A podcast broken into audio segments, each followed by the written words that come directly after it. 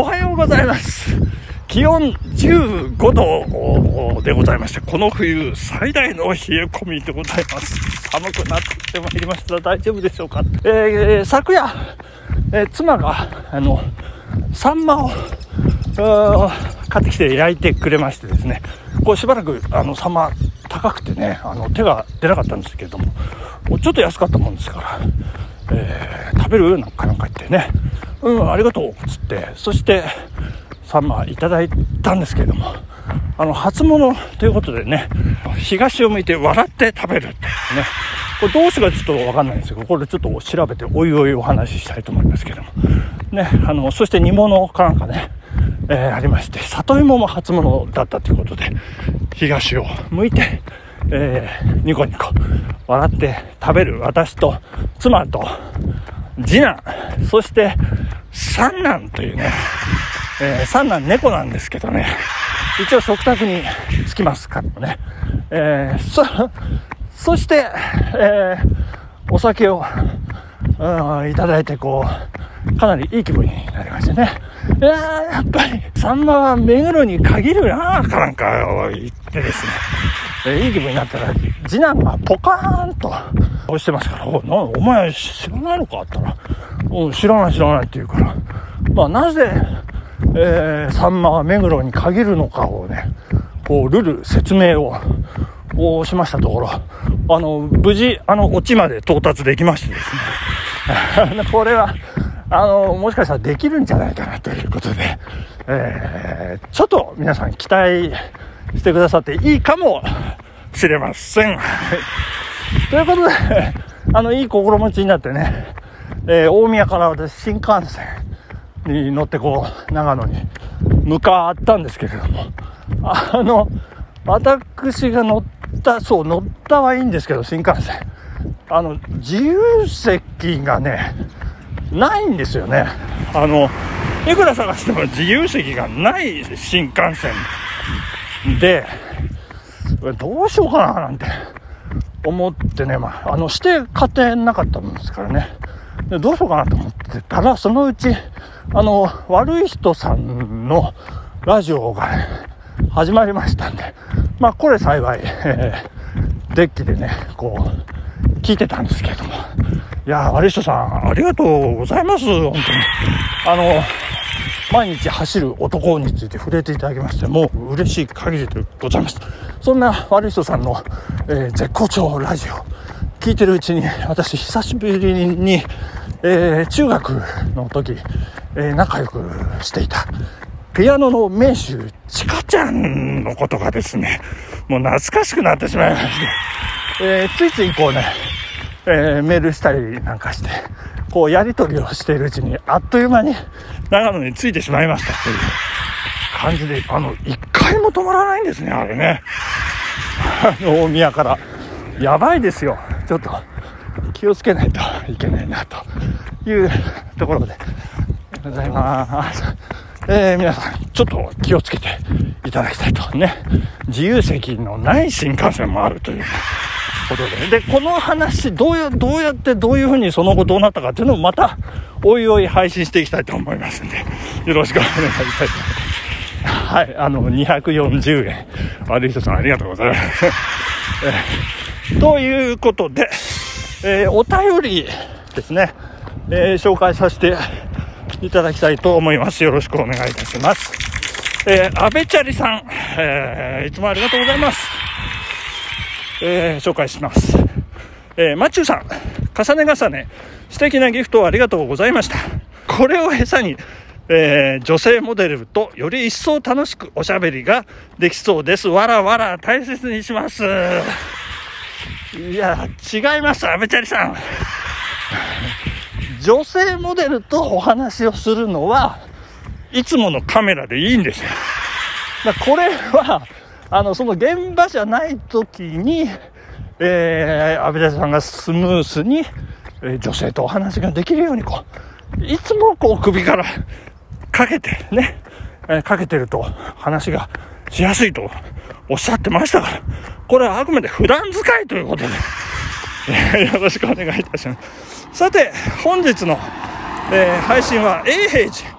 以前ご紹介いただいた警察政策学会での寄稿の内容でしたね。はい、そうなんです。私ちょっとある学会誌にちょっと作文を投稿させていただいて、その内容がまあほぼほぼということだったんですけれども、実は我が安倍家も曹洞宗の檀家であり、すなわち永平寺が総本山となります。いずれは訪れてみたい場所です。マチューさんのお話からとてもスケールの大きいお寺というのはなんとなく伝わりましたが、おそらく僕の想像をはるかに超えるのでしょうと、ラジオで旅気分つられて自分も旅をしている感覚になってしまうのは話し手の巧みなのか。決して言葉巧みにという意味ではありませんよ。わら、ありがとうございます褒めすぎ注意ですね。はい、紀行文の中で、福井の手前に登場した岐阜県郡上八幡ですが、かつて出版社にいた頃何度も取材で行ったことがあります。水の町として知られる郡上八幡、昔懐かしい風情が確かに残されていて、人々はとんでもなく人懐っこい。僕はそんな郡上八幡が大好きになってしまいました。日本三大踊りの一つ郡上踊りも有名ですが、マチューさんからいただいたカメラ型キーホルダーを持って一晩中美女と踊りまくりたいです。わらわらということで、ありがとうございます、安倍チャリさん。これをね、カメラ型キーホルダーと言ってはいけません。カメラですで、小型です。そしてしかもシャッターが切れる、パシャパシャパシャーと、そしてフラッシュもたける、シュポシュポシュポ。いや、もうカメラですから、撮れる撮れないは別といたしましてということで、普段使いで楽しんでいただければと思います。安倍チャルさん、ありがとうございました。はい、そして、10月2日土曜日の配信でですね、私が次男の野球のグラウンドの近くを走りながら、こういろんなことを話したななんて思い出に浸りながら、お便りを紹介して、ともみさんから元気玉とお便りをいただいていたんですが、ちょっとね、照れくさくてこう発表するのは、差し控えさせていただきますなんていうことを申し上げましたところ、カトリンさんからお便りをいただいてしまいまして、翌日、カトリンさんのためにじゃあ公開しましょうか、いややっぱりやめときますみたいな、そんなくだりがあったんですけれども、信州りんご物語カトリンさんね、そんなカトリンさんに、助け舟なんでしょうか、これはですね、ともみさんからお便りをいただいております。ともみさん、ありがとうございます。いつも話題にしていただきありがとうございます。今回はハッシュタグに私の番組名まで入っていてびっくりでした。汗の絵文字、照れくさくて手紙の内容を言えないとのことですが、私そんなに大したことを書いてないと思うので、マチューさんが何をそんなに照れているのか全く分からず、不思議な気持ちでラジオを聞いていました。なので一日中悶々としていたカトリンさんがお気の毒ですと半べその顔文字といういやー、ともみさん、ありがとうございました。まあこれね、ちょっと言い訳をいくつかさせていただきました。本当になんかこうね、ちょっと軽い気持ちなんですけど、まあともみさんもかつて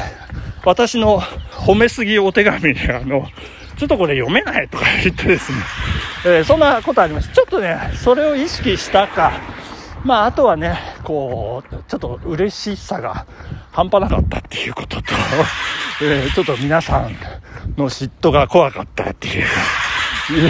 いや、そんな、まあまあそれぞれ、まあちっちゃなことですんでね、ここでその時のお便り発表させていただきたいと思います。よろしいでしょうか。カトリンさん、お待たせいたしました。それではともみさんからのお便り紹介させていただきます。マチューさんへいつも感想と応援ありがとうございます。ニコニコの顔持ち、とても励みになります。ダブルハートマーク、涼しくなってきましたので体調などに気をつけて走ってくださいね。バイバイ。ともみよりということで、ともみさんありがとうございました。カトリンさん、気の毒な思いをさせてしまって申し訳ありませんでしたということで、本当寒くなってきましたのでね、皆さん外を出られるときは一枚余計に羽織るなど、もう汗かいて冷えたら風邪ひいたなんかしてしまいますので気をつけていただいて、そしてともみさんも体調にくれぐれも気をつけていただいて、みんなで頑張ってまいりましょう。今週月曜日ということで今日はここまででございます。ありがとうございました。